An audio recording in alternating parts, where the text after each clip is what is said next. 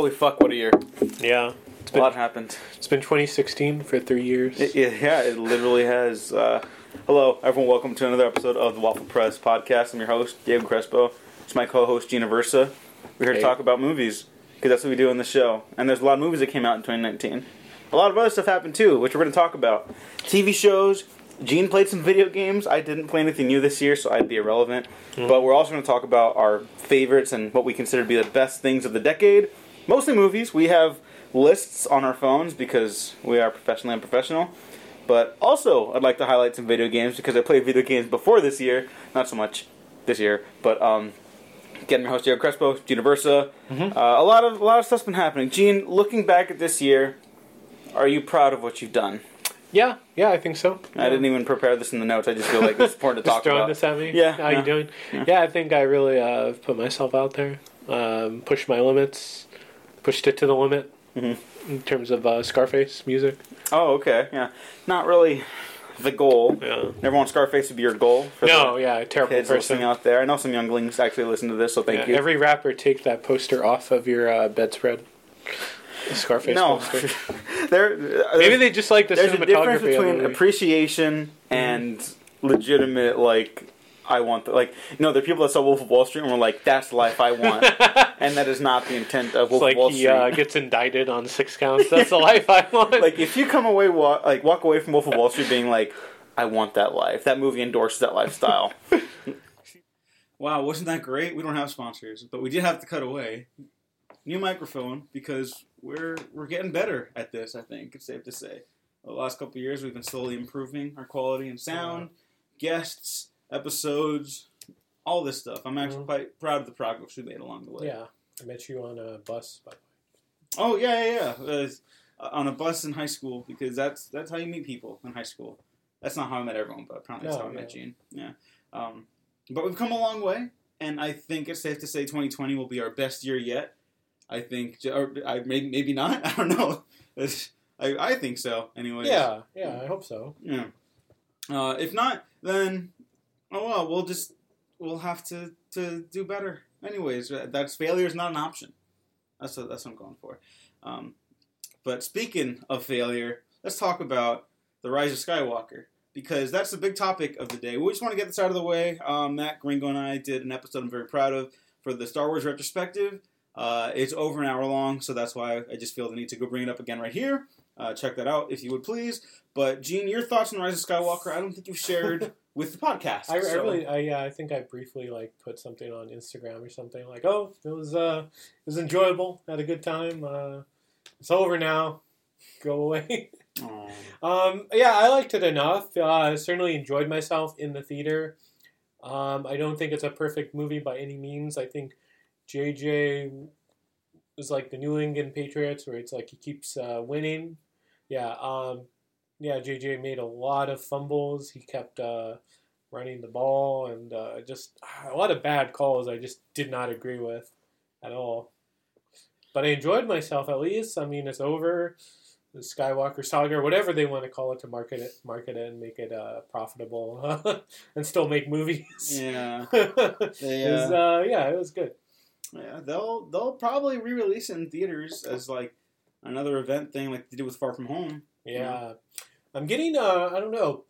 Getting a little tired of re-releases. By the way, This Oh, is I a- am too. tangent, yeah. I definitely am too. Because it's not like a extended cut of Apocalypse Now. It's just like two extra scenes in Spider-Man, Yeah. Far From Home, a movie It- I don't like. It's funny that you that you bring up Apocalypse Now because like you know that was one of the big re-releases, and even then I'm like, kind of make the movie worse in my no, opinion. no, I like when he's on the French farm and uh, you see the nuances of the war and all of that. And, you know, it gets a little too literal for me. well, that which was which uh, I think is the problem with Rise of Skywalker. Yeah. And I, Hey. obviously I've talked enough about that. I did a whole podcast on it. Imagine but, if like, George Lucas did Apocalypse Now as it intended. I well, you know. know, George Lucas had his. Uh, he was not a bad filmmaker. I mean, no, I mean, I love, I love American Graffiti. American Graffiti's great. THX obviously. VHX, um, Um, student films, I guess. Star Wars, you know, he gets he gets a lot of flack for the prequels. Uh, rewatching Phantom Menace when I was wrapping presents for Christmas. Um, that's not a bad movie. No, That's There's there's totally crippling problems with it, but it is not a bad film compared to some shit that came out this year. It might as well be the Sistine Chapel. Yeah. Uh, but I only say some of the stuff this year because I think it is not a surprise to say I was kind of down on the film world this year for a little bit. Uh, specifically leading into summer, I was not in the best place with movies. Mhm. And as the year progressed, I was like, hey, there's some good stuff coming out. And now, I don't know if I'm going to have time to see everything before the year's up. Yeah, I'm just trying to see Uncut Gems, and that's it. You haven't seen it yet? I haven't seen it yet. Don't spoil it. I, I will not spoil that movie. Um, well, I will definitely bring that up again later. Yeah, I'm I'm excited to see the acting debut of Kevin Garnett. You're going to be so happy. Yeah. Um, but I guess a lot, anything else you want to touch on Rise of Skywalker? Just I I wanted to give you this moment to like really Yeah. get it out there. Um, I just I don't think there were retcons, but there were a lot of like 180 turns that really disappointed me. Where it feels like I, you know everyone's has their whole opinion on this trilogy made up. You know whatever YouTube video they want to parrot. Um, but I just feel like the this franchise. I think it's good. There are two really great movies and then all right one, but it feels like uh, these films made by two very different people Mm-hmm. like two like like it's like a Ghidorah of uh, of a franchise. They're all Oh, fighting each other. Yeah. Yeah, And you know what? Honestly, I said it in, when I discussed The Last Jedi for the first time on the show, and I said it again recently that Force Awakens and Last Jedi, as different of those as those two filmmakers are, I think those two feel like one whole com- cohesive piece. Mhm. One of the problems with Rise Skywalker for me is that it feels like it's a different person who made the from the Force Awakens. Yeah, I it feels know. like completely different. what was JJ doing in between this? Oh, look, there's everyone wants to paint someone as the villain. Yeah, I think there's enough blame to go around with the state of how franchise filmmaking is. Just the Mhm. turnarounds are yeah, ridiculous. There's no reason why this shouldn't have taken three years instead of one and a half because the production schedule on this is the tightest window of any Star Wars movie ever. yeah. That's For for the, the, last one, one. For the last one, that's, That's- crazy. Don't do th- that's bad. And I think that's my point. Um, that I also leave off on, on the retrospective episode two, and I think it's safe to say we're kind of in the same ballpark. I think we were pretty eye to eye on this movie. You're like, it's yeah, we enjoyed it enough. Never, ever let this happen again. right. Uh, this franchise is better than that. The people who worked on it have done better than this, and make sure every movie is like, make sure it's something to be proud of, not yeah, just to make a release date. And I think that's kind of what happened here a little bit, but can't win them all. Um, unlike Adam Sandler and Uncut Gems, who will get an Oscar nomination. I hope so. Uh, mark my words, that Yeah. would that would be terrific if that that came to be. Um, but looking back at the rest of the year, Gene, you you played some video games, you read some comics. Is there anything you want to highlight from here before we get into like the movies of everything? yeah, Death Stranding. I loved another great Kojima game. Mhm. He's uh he's on tour. he's a video game on He's, tour. He's a little, uh, a little yeah. out there. yeah, he's uh what is it? What do you call uh, Nicolas Winding Refn? Oh. George. uh, Nicolas Winding Refn is my pretentious art house film boy Yeah. who I don't know if he's high on his own supply. I don't know if he's in on the joke, but I don't really care either way because I get a kick out of him. Yeah, I feel like that about Kojima, where, uh, yeah, just the way he uh, presents himself in his games are, you know, he creates his own living world and uh, a little pretentious at times. I forgot what movie he liked. I'm like, oh no, no, don't. I, I remember. I don't know if I want to say it. oh, Green Book. You like? yeah, Green you Book. like Green Book. We, You like. both. You, you messaged me that you were like, no. I was disappointed that Kareem Abdul-Jabbar and Kojima like uh, Green Book. I'm like, darn it, why, why? But you know, no one's perfect. no one's perfect. Um, They're like the Rise of Skywalker. Of They like the. Rise of Skywalker. I think he liked it too. But Death Stranding is great. You're just Norman Reedus playing as him.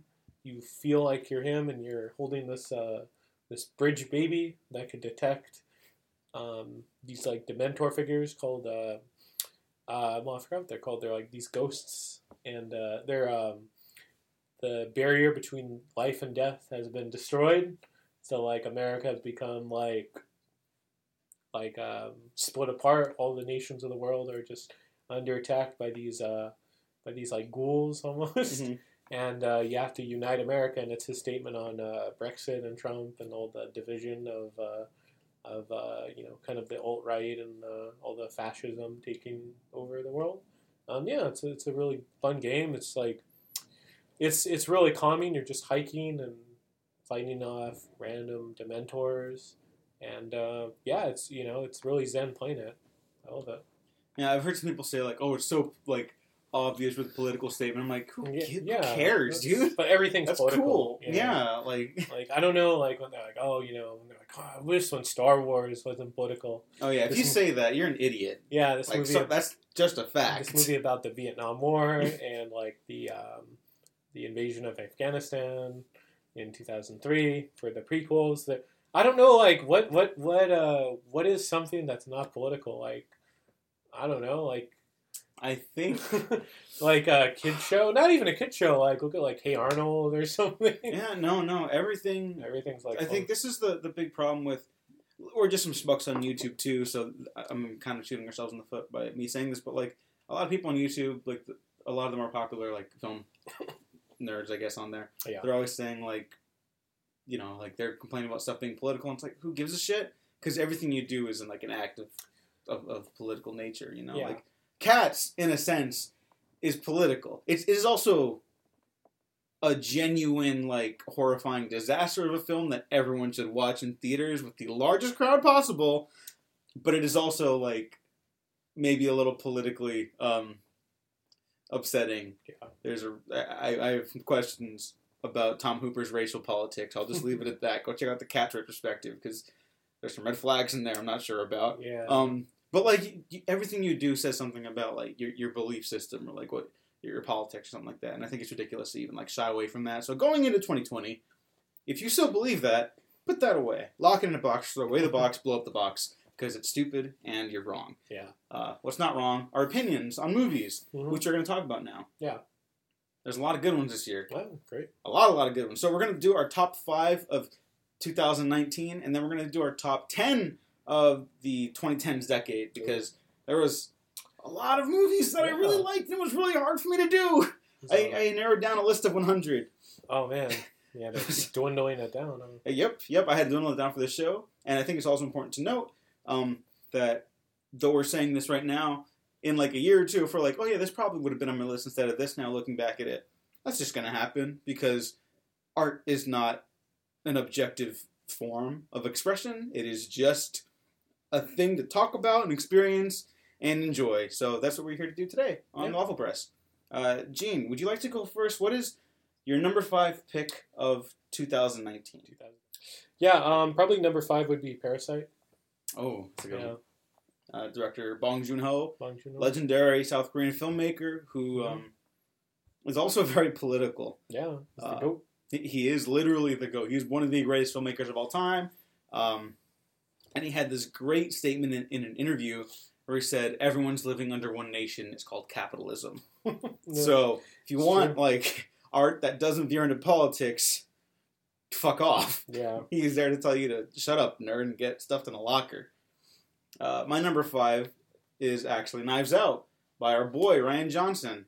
Um, a total crowd pleaser, awesome uh, whodunit that is kind of not a whodunit for a lot of it, and then it kind of is a whodunit, and it's a big genre blending metatextual mystery film. It's definitely a mystery. Um, yeah. But uh, All, you know, all things considered, you're still trying to figure out stuff. Oh, yeah, yeah, totally. spoilers. Certain, um, you know, things that get revealed. yeah. Uh, you know what? Actually, this is going to be a little different, but let's just talk about these two back and forth. Then, why why is Parasite on your list? And I'll talk about why Knives Out is on my list after. Yeah, um, I just felt that Parasite. It's like this movie that's at one point it's like a horror, then it's a thriller, and then it's like all these different things, and like genre hops around, and it keeps going. You want to live in this world, and like you're so captivated by these characters, and even though like they're not the best, like you certainly want you feel for them and want them to be okay. Mm-hmm. You know, it's such a work of, um, yeah, it's such a great work of art. Yeah, and uh, it's a great use of production design. Like it's it's not just the house is like really well like lit, and it, it's not just a great piece of modern art uh, or modern architecture. It was built for the film, and just the way it's structured, what the film is about with class, and how the rich are basically just like dismissive of everyone in the lower class spectrum, and uh, how they're they're viewed as this is not a spoiler. They're viewed as parasites. That's the whole point of the film. I mean, there's a lot of stuff in the film, um, but I'm just very impressed by how it's the house is structured, kind of like the the character struggles Yeah. in the film. You know, they're kind of shuffled onto lower levels of things, and Mhm. they're not really appreciated by having to survive anything uh, by the people who actually own the house. And it's uh, it's a terrific film, and I'm very glad it made your list. And I expect it to make many more lists. Yeah, I feel like we're gonna have like crossovers on our lists. Oh no! Spoiler alert: we just had one.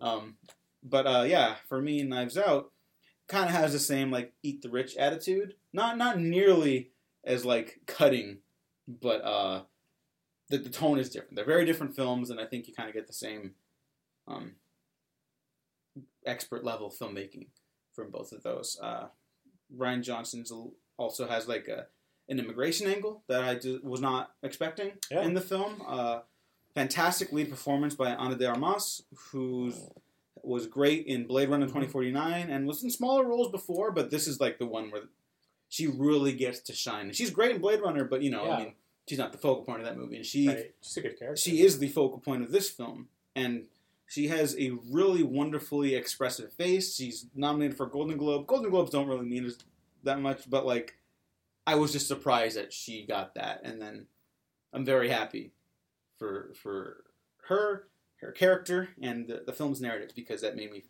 go to a happy place. And I guess it's a new holiday classic for me because I watched it on both Thanksgiving and Christmas Day. So There you go. yeah, there you Yeah. go. Uh, number four, Gene. Yeah, um, The Irishman. All right. yeah, um, I just love that film where it's three and a half hours of uh, this long tale about gangsters, and um, it really worked for me. It's good to see uh, Pesci back Mhm. after his long uh, retirement. He was coming back. Yeah. Um, yeah, I certainly really enjoyed it, and uh, you know, it talks about a lot of things. Um, it's kind of this like his like grand statement on like gangster movies too, because it talks like, yeah, you know, if you live this long, what's going to happen to you as a as a mobster or a criminal? You Mhm. know, it's not it's not exactly right. And uh, yeah, it really shines a light in that. And yeah, one of Scorsese's best. I completely agree. The Irishman is a great film, and not to spoil anything, but it will appear on my list too.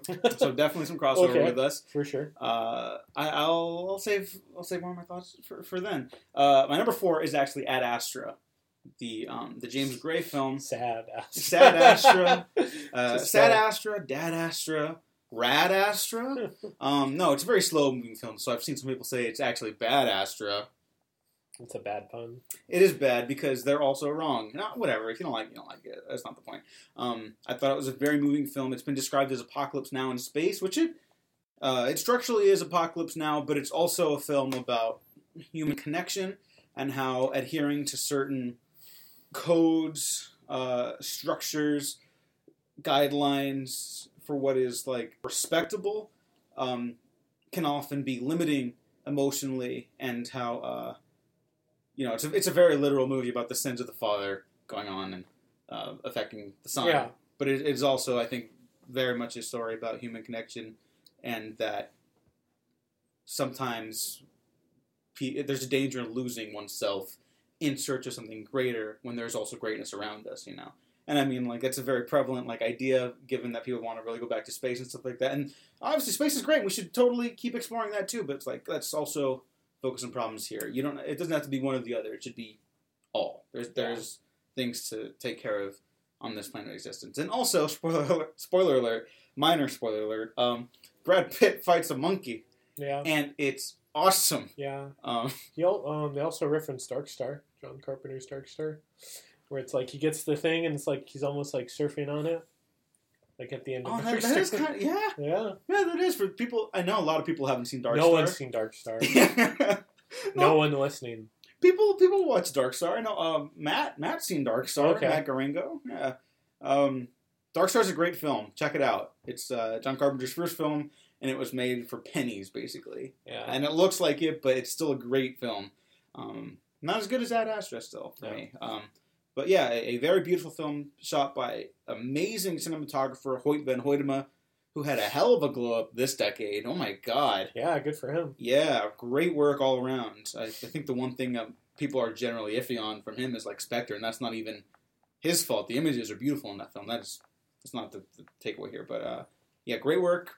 Um, great designs, great locations. It costs like a third of what the last Star Wars movie cost, and it looks like it's the same budget. So, bravo, James Gray. I, I really loved your work on that film, and I cannot wait to see what he does next. Killer Brad Pitt performance. Do not know if I'd nominate him for this or Once Upon a Time in Hollywood, but he deserves it for either one. All right, G, number three. What do you got? Uh, yeah, number three was Knives Out. There we go. Okay, Yeah. what, what are your thoughts on Knives Out? Yeah, um, I felt it was a great uh, contemporary movie on uh, America, and uh, a lot of uh, had a lot to say about the country and left and right, and yeah, there's um, yeah a lot to uh, unpack with it. Um, it's a good Thanksgiving movie for sure. I feel like that one, yeah. Thanksgiving, yeah. Start getting family members. I could relate. Um, yeah, but you know, terrific cast and just um, you know, I just I love uh, Benoit Blanc. yeah. Benoit Blanc. Benoit Blanc. Blanc, I had it right. Mhm. Where he's, uh, I love Daniel Craig in that. His Yeah, foghorn yeah. Foghorn, Foghorn accent? Yeah. Foghorn Leghorn, yeah. Mhm.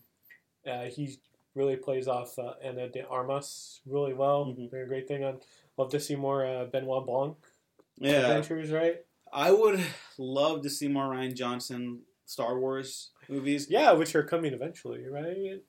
Hope so. Fingers crossed. Fingers cro- I, Such a. I, I don't have any inside information or anything. I just I feel very positive about those happening in light of recent events is all. But if he doesn't go back to a galaxy far, far away, and we just simply get more Rian Johnson movies and Knives Out sequels, Oh yeah. well, we all win. Yeah, So- I love yeah. Looper. I love Brothers Bloom. Loop, Looper, one of the best of the decade. I think we, we could Yeah. both agree on that too. Yeah. Yeah, yeah. Um, yeah, great, great pick. Knives Out. I think I'm glad a lot of people have also like watched it. Like I kind of have um, this one group of family members that I kind of use as like my social guinea pigs. Mhm. Basically, if they see a movie, I know it's a hit. Yeah. They all saw Knives Out on Christmas Day and adored it. So that tells me something very good about the general Mm-hmm. population. Uh, my number three is Uncut Gems, the Safdie brothers joint starring comedic legend Adam Sandler, who's, you know, comedic stuff, movie wise, not always been the greatest hit, but I've always gone to bat for him as a serious actor because my belief is that comedic actors, genuinely great comedians, are good actors because they have to sell material and you have to buy their performance on stage, you know. When you do stand up, it's basically doing like a mini performance for a, a large room of people. And um, he does not disappoint here at all. This is probably his best performance ever. Uh, Punch Drunk Love's got some serious competition again. Uh, also, no disrespect to Funny People, which is maybe the most underrated Adam Sandler performance. Um, but Uncut Gems is exactly what you've heard about it being like a two-hour anxiety attack, but it's also a very touching, moving film. Yeah. I think the true beauty of the Safdie brothers, they get a lot of like hype for like just how intense their movies get a lot. Like if you've seen Good Time, whew, you know. But um, It's not a good time. I should have called it a stressful time. Um, but I think the real like hat trick with their stuff is that they're very human and they really care about the people and the characters. Like every little person they bump into on the street in the film feels like a real human being. Sometimes it was because they just pulled people off the streets, like the Safdie brothers. On the day of recording this, one of them just said that they couldn't sleep a night before shooting, went to shoot craps in a hotel downstairs where they were staying in New York, and they met someone and put him in the film. And okay. and you would never be able to tell if they just pulled in Hmm. anyone off the street. They just feel like they're from the street, but you buy their performances. Yeah, it has People a who are not realness to it. actors, yeah, and so that's really great. Uh, I just I've been getting into John Cassavetes' works recently. I he was a big blind spot for me, and I got major Cassavetes vibe from them, but for the 2010s. So I'm I cannot wait to see what they do next. I hope their 48 Hours remake gets some traction now, and I hope Adam Sandler plays the cop because this is one of the best movies of the year Yeah. probably of the decade. Uh, you cannot go out to see it fast enough. Yeah, or bring back the original cast in 48 hours. Oh, I love Nick Nolte so much. Yeah, And Eddie Murphy's come back. Eddie Murphy. Yeah, Eddie Murphy did not make my top five, but I love Eddie Murphy, and I think we both agree Dolomite is my name. Watch it on Netflix. It's a good one. Uh, number two, Gene. Um, Once Upon a Time in Hollywood. I hope that wasn't your number two. No. no, Okay, no. good, good. Yeah, um, I felt that was uh, this is a it was a great Tarantino movie. It really, um, it's just a fun hangout movie where you're you really want to spend more time with these characters and hang out with them, and like you love uh, you love um, you love like Brad Pitt's character, even though he might have killed his wife. Uh, if, if I may, really quick, Yeah. and then I want to let you have the floor on Sure. that because it did not make my top five, but I'm. There's a future where it's totally on there, like, oh yeah, that was my favorite of that year, whatever. Mhm.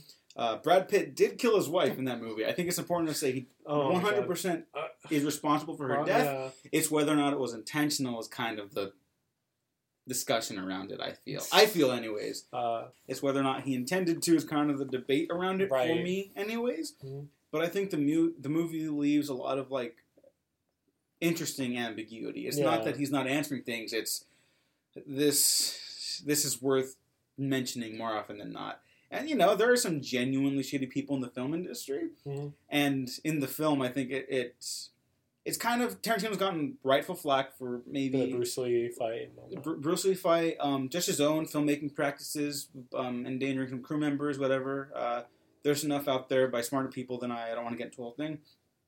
My read on Once Upon a Time in Hollywood is that it's Tarantino saying like, "This is what I got. This is not Yeah. like this is this is me pulling my heart out yeah. for what I love Mhm. and um, how maybe giving back. You know, it's just a movie, but maybe movies are powerful enough to do some good out there. And you know, given the actual story of what happened um, Mhm. with Sharon Tate and stuff like that, I think it's a very moving. film. Yeah, I mean that's like saying that if uh, the stars of the '60s and '70s, you know, they didn't try to uh, like replace one another, they just got along, or you know, if they were like more gracious towards each other, you know, because that was his like when he came of age watching movies too. Mhm. So yeah, I think it was yeah pretty brilliant. Yeah, you know what would be a fun double feature? Which Inherent Vice, Once Upon a Time in Hollywood. yeah, yeah, Same year, yeah, 1969. that's true. Yep, the end of an era kind of film. I like those.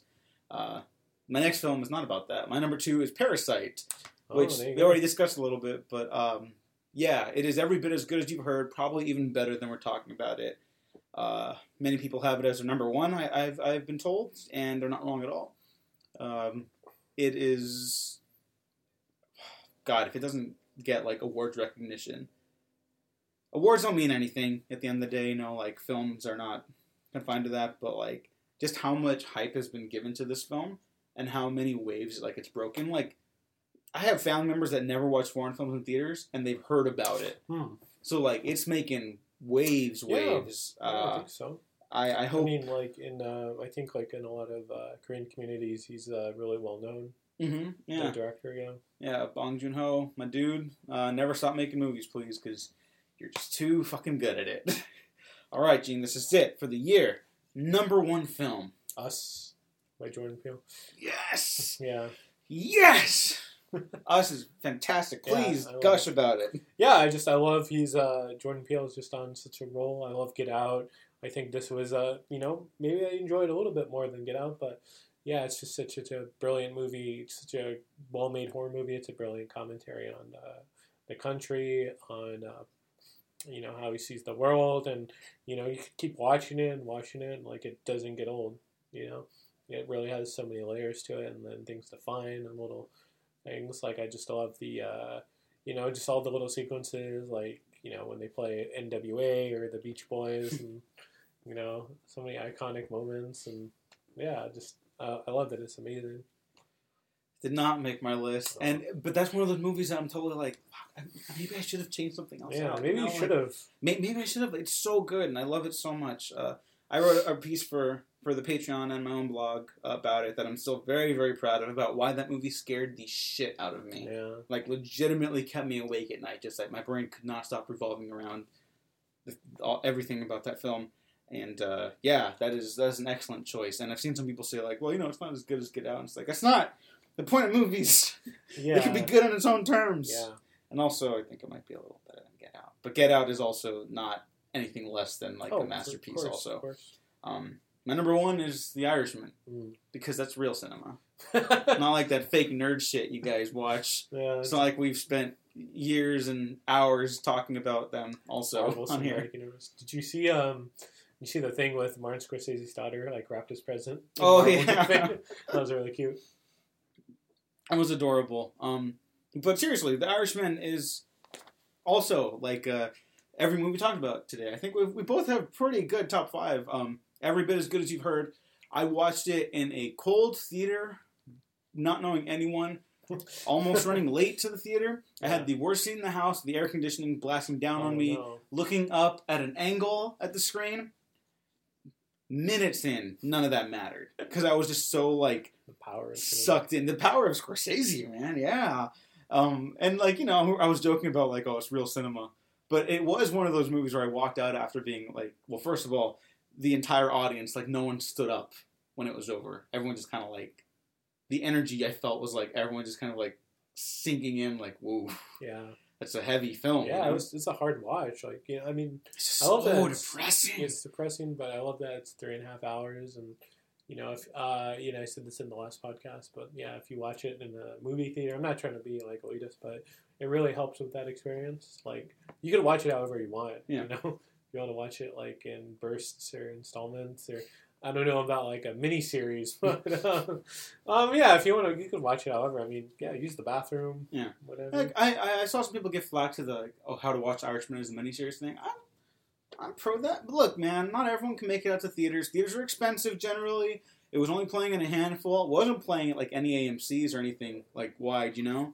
Um, I had to drive out like an hour from us, Gene. Mhm. So like, and we're in LA, like, so. But anyways, um, it was it was totally worth watching in the theater. Uh, I I also rewatched it on Netflix, and uh, personally, I'm I'm more of a theater guy. But like again, it is also we should also mention they're like it's more complicated than just like I prefer this and that. It's Yeah. whatever.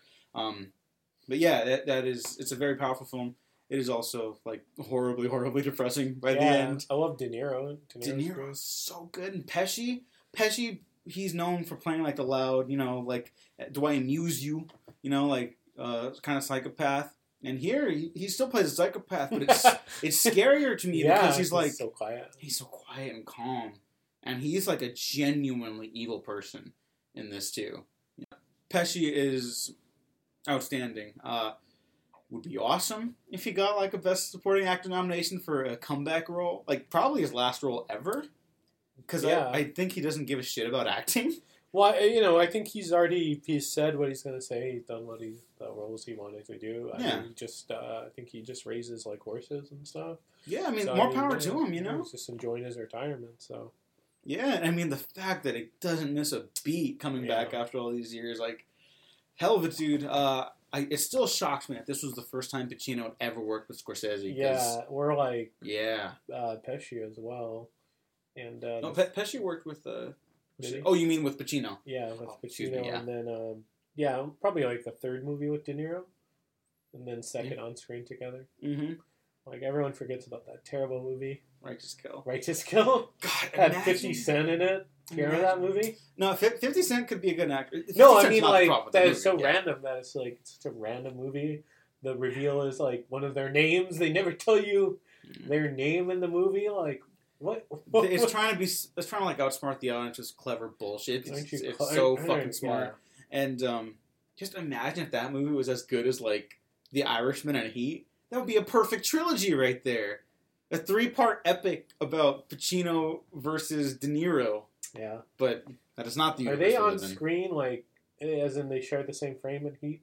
You would know this one. They share one frame together. Okay. Because they don't share. spoiler alert for fucking Yeah, Heat if you haven't see seen it. Yeah. It's the last frame of the film. It is my favorite Because in the diner they're like in, in history. it's a reverse over the shoulder. Yeah, they. Or it's uh, over the shoulder. Man got got the wide. He decided not to use it in the cut because he felt it was better to keep them separate until the end, where those characters are like they're the ones that understand. It's just, it's the total Michael Mann thing he does in every fucking movie. He makes the same movie every decade, and I eat it up every time. Yeah. Where they can't live with each other, but they're the ones that understand each other. That's why they get the last shot together. It's my favorite moment in cinematic history. Whatever. Even Black Hat. Uh, Black Hat is. Is that going to be on your top ten at the end of the year? Uh, we'll get to that. We get to that. Um, Yeah, But yeah, the Irishman, for lack of a better term, it's the shit. Yeah. Uh, Yeah. It it it steamrolled over the competition for me this Yeah. year. those Marvel movies don't have anything. Yeah, what Avengers Endgame? It I'm fucking gonna like I'm gonna lose half the fan base right now. and I'm gonna shove fucking You know. Tom Holland into a locker. No, I love Tom Holland. edit this out. No, no, no. I love I love Tom Holland. I have not good been shy about that. He Yeah. raises pit bulls. And, Yeah. I see other people that don't like this new Spider-Man either. I'm like, Tom, leave Tom Holland Yeah, alone. he's not the problem. He's, He's a not the Spider-Man. problem. Yeah, It's, he's a uh, he's a good boy. story and the direction and the- just the general themes and understanding of uh, the comics, but not Tom Holland. He's not the problem. Tom Holland innocent. Um, he's like, uh, you know, he's like this great candy wrapped in this uh, bad rapper. yeah, exactly. That's a that's a good way to put it. Um, Far From Home will not make our end of the year. Yeah, who or end of would, the yeah, who would have thought? Like, I would, we wouldn't have liked a movie that is J.K. Simmons, Bacchus Jameson. Hate it. I told Makes you, you just hate it. I said it on the podcast. It's the final finger curl of the monkey's paw. That's what that movie is to me. Uh, but that that's for the year. Um, we should move on to the end of the decade, so we're not here take for another hour. Yeah, take a break. Yes, let's do that, and then we'll come back. Top ten of the decade. Wish us luck, because holy shit. and we're back. We're here to talk about our top ten of the decade. We're going to run through them a little faster than we did our top five, just because I think one, this is longer, and two, there's a lot of other stuff we want to talk about, like responses that people on Twitter sent us about their top five of 2019 and top ten of the decade. Um, but first off, why don't we just start with our number ten, Gene? Yeah. What is your number ten best movie of the decade? Can you guess it or no? You want me to guess it? I don't know. Do you think I'll know it? Maybe. Last Jedi. No. it's on there, but Oh, okay. uh, Shin Godzilla. Oh, that makes total sense. Yeah. Shin Godzilla. It's great. Um, I love that. yes, it is fantastic. 2016's best Godzilla movie of the decade. As someone who actually loves all three live action Godzillas, Yeah, yes, It is. Yeah. So My- you, so you need to watch Evangelion. Yeah, because that director can direct a fucking frame. Holy shit. Yeah, Godzilla's like scary in that, and he looks like he has googly eyes in it, and he's horrifying. Not a criticism. It's it's legitimately brilliant. Um, my number ten is Drive, the Nicolas Winding Refn film. The reason I'm interested in film criticism and even podcasting in the first place is because I saw Drive, and I was uh, in the group of friends I went with. I was the only person that felt absolutely head over heels in love it? with it, Yeah. and I was like, okay. That's the first movie that made me question why do I feel this and why does no one else feel that? yeah. You know? Do you remember that lady tried to like sue? Yeah, some for the the OG of the decade fans. Uh, someone tried to sue the, the trailer house for Drive or something like that because know. they, they expected it to be like a Fast and Furious movie. Shout out to Fast Five, which only came out a couple months before Drive, which is also an excellent film. Excellent movie. And I, it does not make my top ten though, but Fast Family for life. Uh, let's do number nine, and then I'll start reading off some responses. Yeah. Get out. Like get out of this house. Nice. yeah. Yeah, I love Get Out. It's um, you know Jordan Peele's uh, directorial debut, and uh, you know it was really the movie of its time, Yeah, that's uh, really of its year era. You know, sometimes with uh, feature length debuts, you know, some, some hit, some not so much. Not everyone's Michael Mann's Thief. Get Out. It, it was like a kick in the door down moment, and Jordan Peele's like, "I'm here," and everyone was like, "You got it, dude. yeah, he's like uh, Welcome." like the Kool Aid commercials. Oh, yeah, he just burst through that shit. Um, yeah, Get Out is easily one of the best movies of the decade. All right, some quick responses for top ten of the decade. Our friend at Machapan, uh, Christian Morgutia, Pacific Rim, Scott Pilgrim, Spider-Man into the Spider-Verse, Promare, which I believe is a recent film that I haven't seen. I haven't Sorry seen about it. that. I haven't seen it Uh. Disaster Artist, Rogue One, Creed, which is another favorite of the Waffle Press, of course. Mhm. The Lego Movie, Drive, and Get Out. That was not pre-planned, and we literally just got that. Yeah, So, thank life you, Christian. works in extraordinary ways. Yeah, very extraordinary ways. Uh, my number nine, Attack the Block. Believe it. Believe it. Um, kill him. Kill all them things, Jedi. Uh, well, I guess he didn't try to be a Jedi after all, but he could have been. Uh, John He was, uh, force sensitive. He was force sensitive. you explain that in the in the Q and A, not in the movie. we don't have time to unpack more of Rise Skywalker nonsense, but uh, John Boyega is still nothing but a talent, and that's the one that kind of introduced him to the world. And uh, Attack the Block is a great science fiction film, uh, adventure, horror. There's actually some very scary moments in there. It's a little, little heavy on the violence. Actually, um, it's a hard R. So you got younglings, and you're like, oh, space adventure movie like the Goonies, or I guess that's a fantasy, whatever. The point is, you got you got kids and they like Star Wars. Make sure they're a little older before they watch Attack the Block. But it's a great film, surprisingly sensitive uh, uh, discussions and thoughts on racism and, and um, the suburbs and, and urban industrial areas, specifically around uh, London in the UK. But I think it's pretty prevalent across the world and uh, very impressive film. One of the best movie endings ever. Uh, I love the ending of Attack the Block. Yeah, Moses. Moses, yeah. Um, God, that's a fucking great movie. Moses movie. versus the monsters. Yeah, yeah. Uh, also check out The Kid Would Be King, which is the director's follow-up. Not as good, but it's Uh, solid. I don't like it as much. Well, no, I don't like it as much either, but you know, like for a Yeah. kid, that's one your it's kids a nice can watch. kids movie, yeah. If your kids like Star Wars, uh, check check for that sure. out. Uh, all right, number eight, and then I'll read off some more. Yeah, Ex Machina. It's Machina. Okay, Garland. All right. to win. hmm Yeah, he secretly directed Dredd, too. Yes, or I guess not so Self- secretly. Yeah. On the Wait, down but yeah, it's uh, crazy. These, uh, you know, it's kind of an unofficial trilogy. That Ex Machina, Annihilation, Judge Dredd, or excuse me, Dredd. Dredd, yes. Yeah, so, Not the Sylvester Stallone one. oh no, now with Rob Schneider. Oh, he's in. Yeah, he's shit, too. he is, huh? Diane Lane's in it. I don't know. God. Okay. Um. All right. Yeah, yeah, just Alex Garland, just anything he writes or directs. Love it. Yeah, Alex Garland. Um, he he wrote uh the Halo draft back in the day when they did the Halo back movie. in the day. Uh, don't know if it would have worked, but it's available online for people that are interested. Um, Oh. interesting stuff. But yeah, everything he does, I'm, I'm totally game for. Yeah. Uh, other top five of 2019 from uh, at Jacob Knight, Us, Booksmart, at Astra, Beautiful Day in the Neighborhood, Steven Universe the musical. Beautiful Day in the Neighborhood is an excellent movie that Yeah. we didn't talk about. Yeah, it's Uh, very good one. Yeah. Another Gives one you a lot of feels. that many feelings. Uh, Tells you it's okay to feel. yeah, uh, Marielle Heller, who also directed. Um, oh shoot, what's the one with Melissa McCarthy? Uh, it. Uh, it's, it's she she she plagiarizes a, a, a manuscript. Uh, Oh shoot, it's really good. It's from the it's from 2018. It's really terrific. Look up uh, Marielle Heller. It's a, it's a previous film from uh, once uh, A Beautiful Day in the Neighborhood. It's very very good. Um, some of the responses really quick because surprisingly the amount of people went through these, and I'm only going to highlight a couple because we're only on a limited amount of time here. So sorry about that. Um, holy shit, some of you have some weird handles that I, I'm Yeah. not going to spend time trying to pronounce. So I'm sorry about that Sorry. at Hone Ethan for the best movies of the year. Joker, Parasite, Irishman, El Camino, Star Wars: Rise of Skywalker, and then in quotations, uh, Uncut Gems. We don't agree with all of that, but you know what? Half of it we agree with, and you know Yeah. what? That's kind of beautiful too. More power to you. Yeah, more power to you. All right, my number eight then, right? Because you just gave your number eight. Yeah, I did. The Last Jedi. Uh, I've tried to look at it from different perspectives. Some might call me a shill, a Rian Yeah. Johnson shill. Or you know, I genuinely cannot fathom not like the it. criticisms Yeah. against this film. Like I think. there, there's probably some pacing stuff I, I would tighten down. Yeah. Um, no, no movie's perfect. Yeah, yeah, of course. Every That's, Star Wars uh, has like a thing, you know. Just things that they're wrong.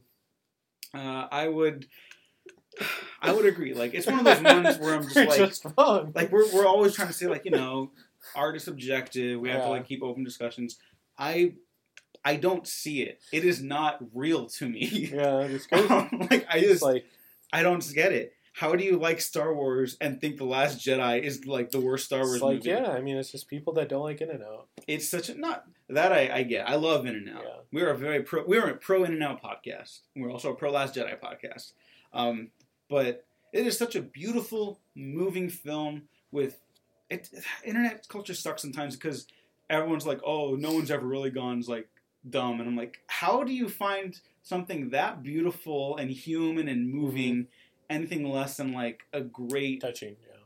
just a great moment in cinematic history um Mark Hamill deserved an Oscar for his Yeah. performance in that, or at least nomination. Oh yeah. Uh, it is at least the best written and best directed Star Wars movie to me. and and his I- hair in the movie. It's oh yeah, his his just hair. love everything about him though. It is. It's a beautiful film about. It's a class conscious Star Wars film, which uh, it's not that they've been politically ambivalent up to that point, but that one's very drives a hard line in, in the whole galaxy conflict. Uh, it's a great film, and I will watch it until the day I die. It's it's beautiful, and we should go on to number seven. Yeah. Um, number seven was uh, The Shape of Water. Talk a little bit about that one. Talked to uh, by Guillermo del Toro. Yeah, it's just such an elegant movie. I remember hearing about it when he wanted to do it as a black and white movie, but you know he has that one sequence in black and white, and you know I guess you know sometimes just things don't work out. but um, yeah, it's just such a great love story between a woman and a, another like you know. I mean, he's not a fish; he's like another species, and about you know really touching about love and what Del Toro has to say about like the world and what he sees, um, you know, what he sees as uh, uh, just kind of like the evil in the you know kind of the not so savory people in the world and like you know it's talking about for outcasts and everyone and I just I love that movie so much yeah. Yeah it's uh that's another one that's very beautiful. 2017 year like that year was yeah, just like three or four movies. movies. yeah yeah that, that fuck that was a great that year was a great year. Um yeah absolutely moving. Uh listen to Del Toro talk on like interviews and, and podcasts about that one. Um DP thirty on thirty. If you have, uh, if you're uh, on That's YouTube, YouTube channel that's a good. That's a good one. Uh, Gene and I were talking about before the show, not to derail the whole conversation already. We were like, what do we watch on there that we yeah actually like like anymore? to? That's a good one. DP thirty thirty. Um, fantastic channel with great interviews uh, that are very conversational, like we try to do here, but we're not interviewing Guillermo del Toro yet. So, um, at Andre on Film for best of the decade. Number one, Sing Street, Comet, Last Jedi, yes. uh, Django Unchained, Good Time, Scott Pilgrim vs. the World, Guardians of the Galaxy, mid 90s. I know you like that one a lot. I did Perks of Being a Wallflower, which I think is Oh, very, I love actually, that, yeah. okay, good. Pro Perks of Being a Wallflower podcast. And uh, Gone Girl, which is David Fincher's last film of the decade. maybe yeah his What- last film Where's what happened? I mean I guess he's been doing Mindhunter He- he's been doing Netflix shows, and I guess now he's doing, uh, what's he doing? He's doing Mank, Yeah. the, the Mankiewicz Orson Welles film. Mhm. um, which I'm actually very looking forward to. David Fincher, come back to me. I miss you. Alien Three hashtag. Um, all right, my number seven. Right, Seven, we're on yeah, seven? we're on seven. Number seven, Inception. Christopher Nolan's Inception. oh no His first movie of the decade. Okay.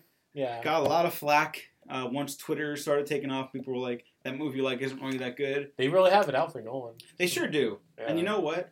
Doing the, the Batman retrospective and revisiting Dark Knight trilogy and stuff like that, and uh, actually, no, I was going to go on a whole tangent about how that reminded me of how much I love Nolan. I've never stopped loving Inception. yeah Inception, I think, is is the Christopher Nolan film. yeah Um, Dunkirk is fantastic. Everything he's done this decade, I think, is very impressive. Um, but It's a little in-. Inception. His little It- documentary Oh, he did a documentary. yeah he did the documentary Oh, okay. I guess uh, I'll check. I'll have to check that out at some point. yeah Would it? You think it would have gone on my best decade list? uh probably not it's like 10 minutes No.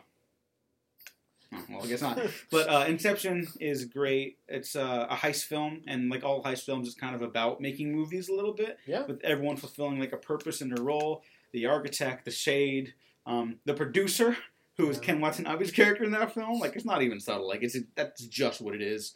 Um, I I remain consistently entertained, impressed, and I fall deeper in love with that film.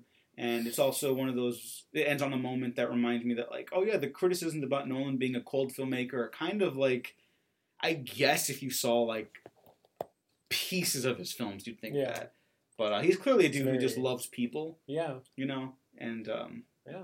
yeah, it's, it's a fantastic film. All right, so number six, we're moving on. Yeah, I was gonna say the Last Jedi. Yeah. Um, I don't know. I don't really think I could top uh, your thing about the Last Jedi, but um, I'm you. gonna say Mark Hamill liked a tweet of mine one time. There you He go. said I liked his voice because he was apparently the uh, voiceover for a trailer uh, teaser for Kingdom Hearts, and I'm like, Mark Hamill. It's like uh, I tweeted at him like, oh yeah, Mark Hamill's voice. It's better than a warm glass of milk to put you asleep. and he liked it. Mark Hamill. The internet fucked up the Last Jedi discourse so bad. Uh huh. People weren't just like unanimously championing that, like, oh yeah, Mark Hamill He's a great actor. runs away with the movie. He's Yeah. a great actor. Great voiceover. He's Um, great thespian. He, like, yeah, he's just a, a total talent. And uh, between his, just Well, look at the Last Jedi love- yeah. performance versus Rise of Skywalker. Let's like, go on to Mark Hamill tangent. I love his humility. Like when people like, hey, you know, I don't like when you uh, agreed with Jake or was it? He would just like a tweet from J.K. Rowling. He's like, you know what? I'll try to do better. I'm sorry. yeah, What a he- great guy. he's just a dude who's understanding. Uh, he cracks wise ass jokes on Twitter and um, has been nothing but respectful to, to fans of his work. So I mean that's that's all I can really ask for that. Um, at DC Flash Shill. okay. See, you know what? I like that that uh, Twitter handle because it's simple, straight to the point, and I know exactly where you're from. And they have array uh, Twitter icon, so I like you. Number one, The Last Jedi. Don't know why that was a surprise to me. Shin Godzilla, Evangelion 3.3. I haven't seen. Three, I need to you cannot redo. Yeah. We're not going to get into thing, that. it's Okay, okay. I'm It's like, what? title. Um, eighth okay. grade, Looper, Guardians of the Galaxy Volume 2. I like Uh, this guy's list. I like it too. The World's Or- End, La La Land, Knives Out, and Oh, amazing. Whiplash. Killer Good list. choices. Thank you. are. Uh, at Trapped in My Mind. Uh, oh, there's some French titles. I'm sorry. This, this is for the year, top five. Douleur et Gloire, Once Upon a Time in Hollywood, Parasite, Un Vieux Cachet, and The Irishman. Nice. I'm, I'm assuming the other ones are good. Uh, that, was, that was pretty good. Yeah. Uh, number six, Inherent Vice, the Paul Thomas Anderson film Oh yeah. that people felt like, what the hell was that? and the moment I walked out of the theater, actually with Gene, uh, oh yeah. I don't know if you remember this. You and I believe our friend uh, Andrew Santa Cruz were not over the moon about it. Yeah, I don't think I liked it the first time to be honest. God, that was like five years ago. Yeah. Yeah, I don't know. Um, I, I watched it twice. I think I liked it more. Um, I just have I don't know like I I don't know what I don't like about that movie. It's Mhm. fairly good. It wouldn't be on my top ten. But I appreciate that. I like it a Um, lot. It, it is definitely his most controversial film. I feel like 'Cause Yeah. some people just hate it, I don't hate like it. Like, loathe it. You know, Yeah. people like me love it. Um, I mean, yeah, it's a good uh, stone like stone movie. Yeah, it, it uh, actually reminds me a little bit of the Beach Bum. This is a much better movie than the Beach Bum, but just that it's it feels like you're getting high with the characters. You're getting a contact high from watching the movie. You're like, wait, does this make any sense? And if you trace it back, it kind of does. But it's Yeah. also like it's that Very dense movie. It's a very dense movie. It's also another end of the era film, like Once Upon a Time in Hollywood, um, where characters try to rekindle like this flame of like past glory, and it's just that's not a thing at a certain point, and uh, how they have to move on to an uncertain future with very little life rafts around them. yeah. Uh, so that, that that's that's number six then. Mhm. Uh, if I could just do one more really quick, Sure. uh, Jake is 2006 emo once again. Said for the top five of the year: Marriage Story, Jojo Rabbit, Parasite, Irishman, and The Lighthouse. We didn't talk about The Lighthouse, but Yeah, we both like like Lighthouse a lot. I love that. Uh, all right, number five, Gene. Yeah, uh, Pacific Rim, another GDT movie. Oh, okay. I guess just a quick note. I limited myself to one film per franchise and filmmaker. No, no, no, no good. No, Yeah. that's, that's, that was not a prerequisite whatsoever. Just a note for the listeners. Um, yeah, Pacific Rim. What, what, what do you, what do you got? yeah, Pacific Rim. Just I love giant monster movies. I love giant mechs. I love the uh, just the diversity of the characters, the cast, its message, working together. It says walls are stupid. Walls don't work because they're just stupid. the monsters just get rid of them. Yeah. Uh, in case you're wondering more about our conversation about movies and politics, Yeah. where Guillermo del Toro might stand on things. Yeah. What's it gonna do? The monster's gonna wreck it. Yep. So, But yeah, it's just you know, just great fucking movie. Yeah, it's one of his best. I love it. It's just everything he loves about monsters and the the genre, and he just takes his own spin on it. You know, uh, amazing. Love it. yeah, yeah. Not say anything bad about it. Terrific IMAX movie. Oh yeah. I might have a little more to say in a bit. Mm. Um, at Jeff Movie Man, top 10 of the decade, The Social Network, Hugo, Life of Pi, Wolf of Wall Street, Whiplash, Mad Max Fury Road, Arrival, Three Billboards, If Beale Street Could Talk, Oh, very underrated film. That was good. Uh, It's a Parasite, sad movie. very sad. It's depressing. Uh, Barry Jenkins' Fall to Moonlight, If Beale Street Could Talk, please check it out. Yeah. Did not get the the hype Yeah, It deserved it's after a good- Moonlight, yeah. but very very good film. Uh, at B Oliver thirty six for top five of the, of the year. High Flying Bird, Hustlers, Knives Out, Dolomite is my name, and Uncut Gems. Yeah. I felt. High Flying Bird was really o- overlooked. I- I, I I, was really yeah. enjoying it. uh, High Flying Bird. Go Yeah, go check it was out. great- Netflix. I mean, um, I'm a fairly like fairly okay basketball fan, you know, Mhm. um, but it had a lot to say about the game and uh, its players. Mhm. And I think the last time we said it has the uh, has the MVP Bill Duke. Yep, Bill Duke. Bill yeah, we had him on the podcast. Yes, he was. Uh, link down below because Gene ran a fantastic interview with Bill Duke on Yeah, that. Bill Duke's great. We had to cast him one day. I would love to work with Bill Duke. That would be You the shit. Oh fuck yeah. Oh yeah, uh, my number five then. Yeah. Segue into Shane Black's The Predator. Oh, there you go. no, I'm just kidding. No, okay. Sorry. I, feel like you would have put that. No, no, that's a Like the parody version of you would. yeah. I, I have a soft spot for that yeah. B movie, but uh, that's no, it just doesn't work. Um, my number five though. This is completely sincere. Black Hat. Michael Mann's 2001: A Space oh, man, Odyssey. I guessed it. I really Uh, did. Yep, you sure did. Uh, it has more in common with Wong Kar-wai than it does um, the Michael Mann of previous years, but also it's also the most Michael Mann movie. It's a globe-trotting science fiction thriller with With Chris black hat. Hemsworth as a computer hacker. Black yeah, Hat Hacker. it's a black hat hacker named Hathaway. Uh, it's got an international cast flavor to it, which Yeah. apparently Michael Mann's actually always wanted to do for like decades at this Yeah. point They and um, it ties together his interests with like anti-capitalist establishments. How technology is not the problem, but it can be a problem in the wrong hands, and it can also be used for good. Can bring people together. It, if we're confined to certain structures, they can be turned against us. It is, it is a movie made by a madman. It lost dozens of millions of dollars. It might have lost like a hundred million dollars for Universal. Um, part of me thinks it's Michael Mann's like anti-establishment performance art is to just keep continually sinking movie projects for studios. yeah. I don't know, um, but it is it is a movie that I was like, yeah, I really like that. It's probably not my favorite Michael Mann movie, and it's still not. But rewatching it, I was like, oh shit, this is like.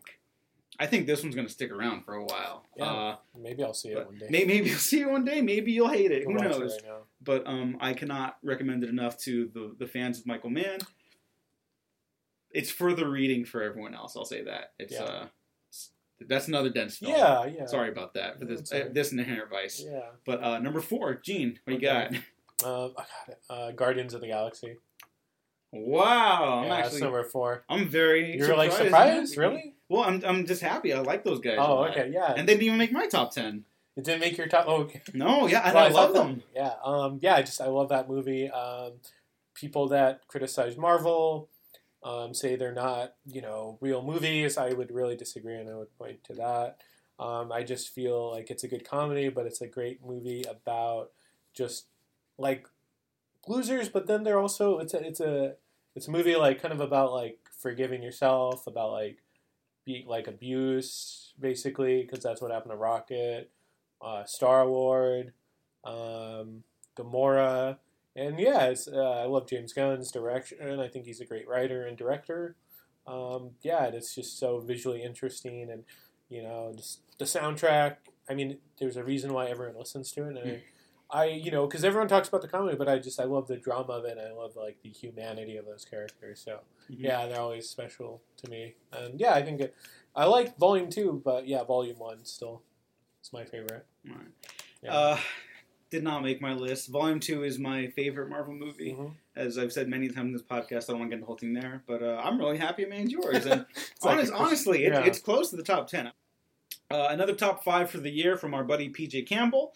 Once Upon a Time in Hollywood, The Irishman, Uncut Gems, Avengers Endgame, Knives Out.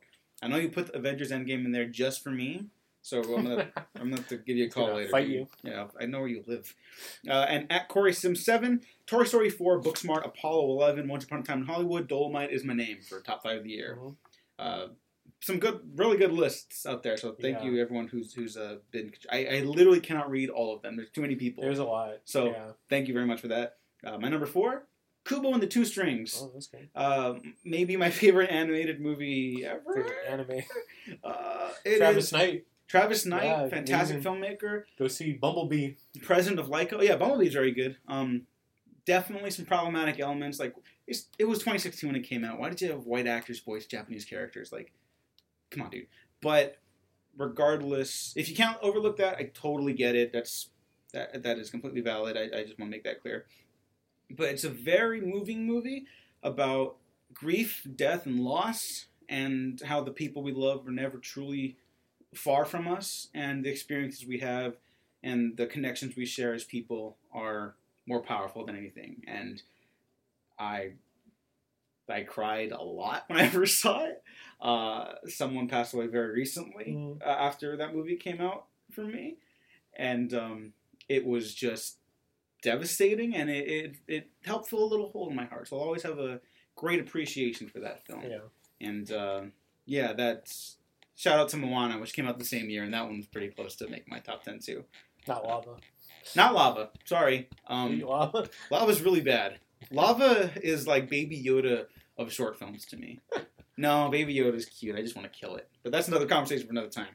Uh, oh my god, we're number three already, G. Yeah. We're winding down. What do you got? Mad Max Fury Road. It's not a surprise. It's on my list too. But why, why don't you go ahead and just? Yeah. Um. Yeah. We should. We should. Um. Yeah. It's just George Miller at his best. Um. You know, just walked into that movie not expecting anything. Um. I don't know the buildup of it, but I mean, in certain uh, film chatter, it was getting really, really hyped, and um, yeah, I just went in and I just I loved it. I love that movie so much. Like one of my favorite movies of all time. Uh, we'll just I'll take it back, Mhm. and then we'll just go to audio and come away. Yeah, it's certainly one of my favorite movies of all time. Yeah. Yeah. Um, Mad Max Fury Road's also on my list. it. Is Is it the same spot? Yeah. Oh wow, that's crazy. Yeah. Um, again, all these things can mood change, whatever. Uh, just- a sh- shout out to, um, yeah, shout out to Mad Max Fury Road. I mean, you kind of covered it right there. Uh, completely wild experience for a theater, I think, because it is so like narratively stripped down to like the core elements of like an action film, and it lets the emotions carry everything more than most. So like when people complain about there not being a plot, like there's a story there, but like you have to go with the movie's flow. It's not it's not doing anything like experimental. It's just baseline filmmaking used to like express something because it's an art form and that's what it's for. And it's really fucking cool. Yeah. So uh, some other shout outs really quick to top 10 movies of the decade. Uh, Hayden, that dork who loves movies. Drive, Before Midnight. Richard Linklater, always. Uh, Toy Story 3, La La Land, Tree of Life, Her, which was also very close to making Yeah, my list. Uh. Mad Max Fury Road, Lady Bird, Blade Runner 2049, and Guardians of the Galaxy Volume 2. So. Yeah. very good list. Um, oh my god, number two then. We're right Yeah. here. Um, the Hateful Eight. Whoa. I'm actually surprised it's that high on your list. But Yeah. please, please. Yeah, I just I felt it was uh, certainly one of Tarantino's best. It Has a lot to say just about the country and just racism, and um, you know, it's a white, it's a white man. He really uh, conveys enough of uh, the story to really um, speak to that. You know, um, yeah, I think he handles it really well. Um, and yeah, it's just prolific and just the way they shoot it and just the you know the way that story moves and I yeah, I just I'm I'm really appreciative to it. Yeah. Uh, I really love The Hateful Eight. I get it being a little too mean for repeat Yeah. viewing for people. Sometimes, It's, yeah. it's the most vile movie he's ever made. I guess yeah. Um, I mean maybe Kill ugly. Bill. People just get chalk left, but it's cartoony. It's cartoony. This one is like, Just oh, like at. it's just cynically nihilistically yeah, ugly. so many yeah. I mean, it's it's his remake of The Thing. Like that's basically how dark it is. Yeah. But instead of a shape-shifting alien, it's a the Racist. boiling kettle of America's history with racism just exploding all over everyone. Yeah, and it was almost a Django movie too. That's right, huh? Yeah. Do you want to do a quick little backstory? Um, I believe the story was in like uh, it was like Django in like Hell or like White Hell, I believe, or uh, yeah, just just um, yeah, I think the Mark Mark um, the Samuel Jackson character was almost Django, but wow. yeah, he just decided against it. But I don't know, could be. Um, who knows what he'll do for his last movie? Yeah, yeah, I'm looking forward to that eventually. Uh, I get probably the last one I'll read out at Movie Kale for uh, top five movies of the year, friend of the show. Also, um, thank you for for joining us on multiple occasions. Also, Kale, thank you to everyone who has joined us Yeah. this year and all years This before. decade. Yeah, this How long have we been around? Oh my god, we've been around three years, four years, like officially, I think- like five maybe. Think like six years. No way. Yeah, six years. I, I, does If that look on the YouTube really count? channel. If you, yeah, Oh. the YouTube channel is 2014. Jesus. Oh my God. Okay. Uh, well, top five for movie Kale: Ad Astra, Beautiful Day in the Neighborhood, Parasite, Little Women, and The Irishman. Good top five for the year. I think it's just gonna be the last one, so we can wrap up the show. Yeah, Um, my number two, and I actually have three more left. I'm not gonna do both, Yeah. all three of them. yeah. Uh, it's yeah, Personal Shopper, Ooh, the nice. Olivier Assayas film starring together. Kristen Stewart. Uh, we did see that together. Um, we saw a Q&A after with Kristen Stewart. Very thought-provoking actress, very human actress, and it's a ghost story film also about technology. Great double feature with Blackhat. That's what that movie is. Um, about depression.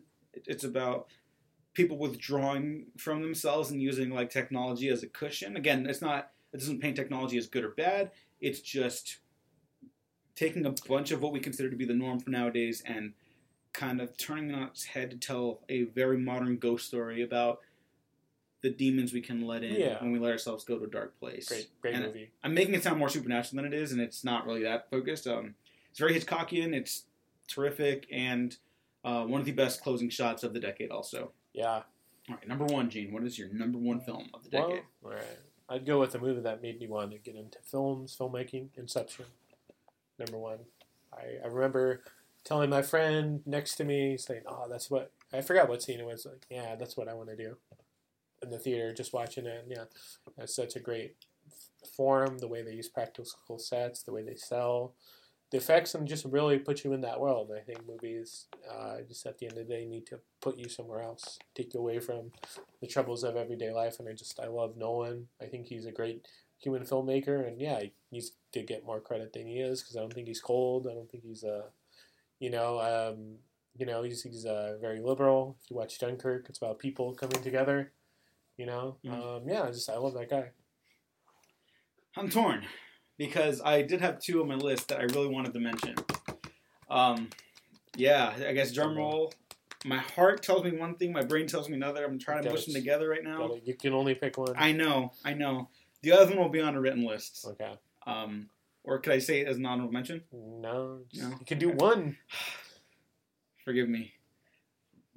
The movie of the decade for me is The Other Side of the Wind Oh, by okay. Orson Welles, Great. um, which was not even in, Not in even its good. completed form, but there was enough left over from his notes to construct the film. yeah. And I think it's my number one because it shows what we can do with the technology now.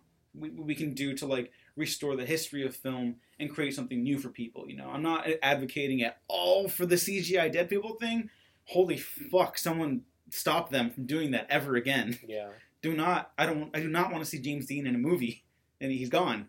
But for the actual like preservation of film, I think it's a it's a testament to what's capable now. And I also think as Orson Welles' final completed film, which he has said was not autobiographical, which he carried to his death, yeah. also noted in the excellent Netflix documentary that was released alongside this, "They'll Love Me When I'm Dead."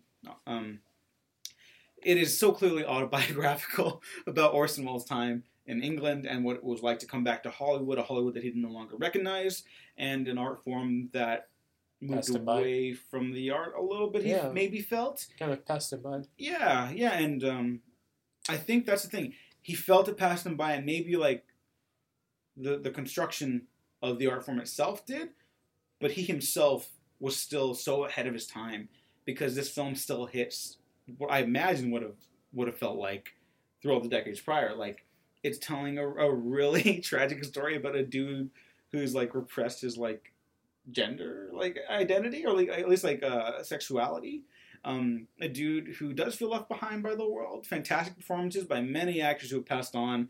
Um, not passed on the great Peter Bogdanovich. hmm He's good in it. Uh, Uh, I think John. Uh, I think uh, John Huston. John Huston, who is no longer with us, of course. Uh, Mhm.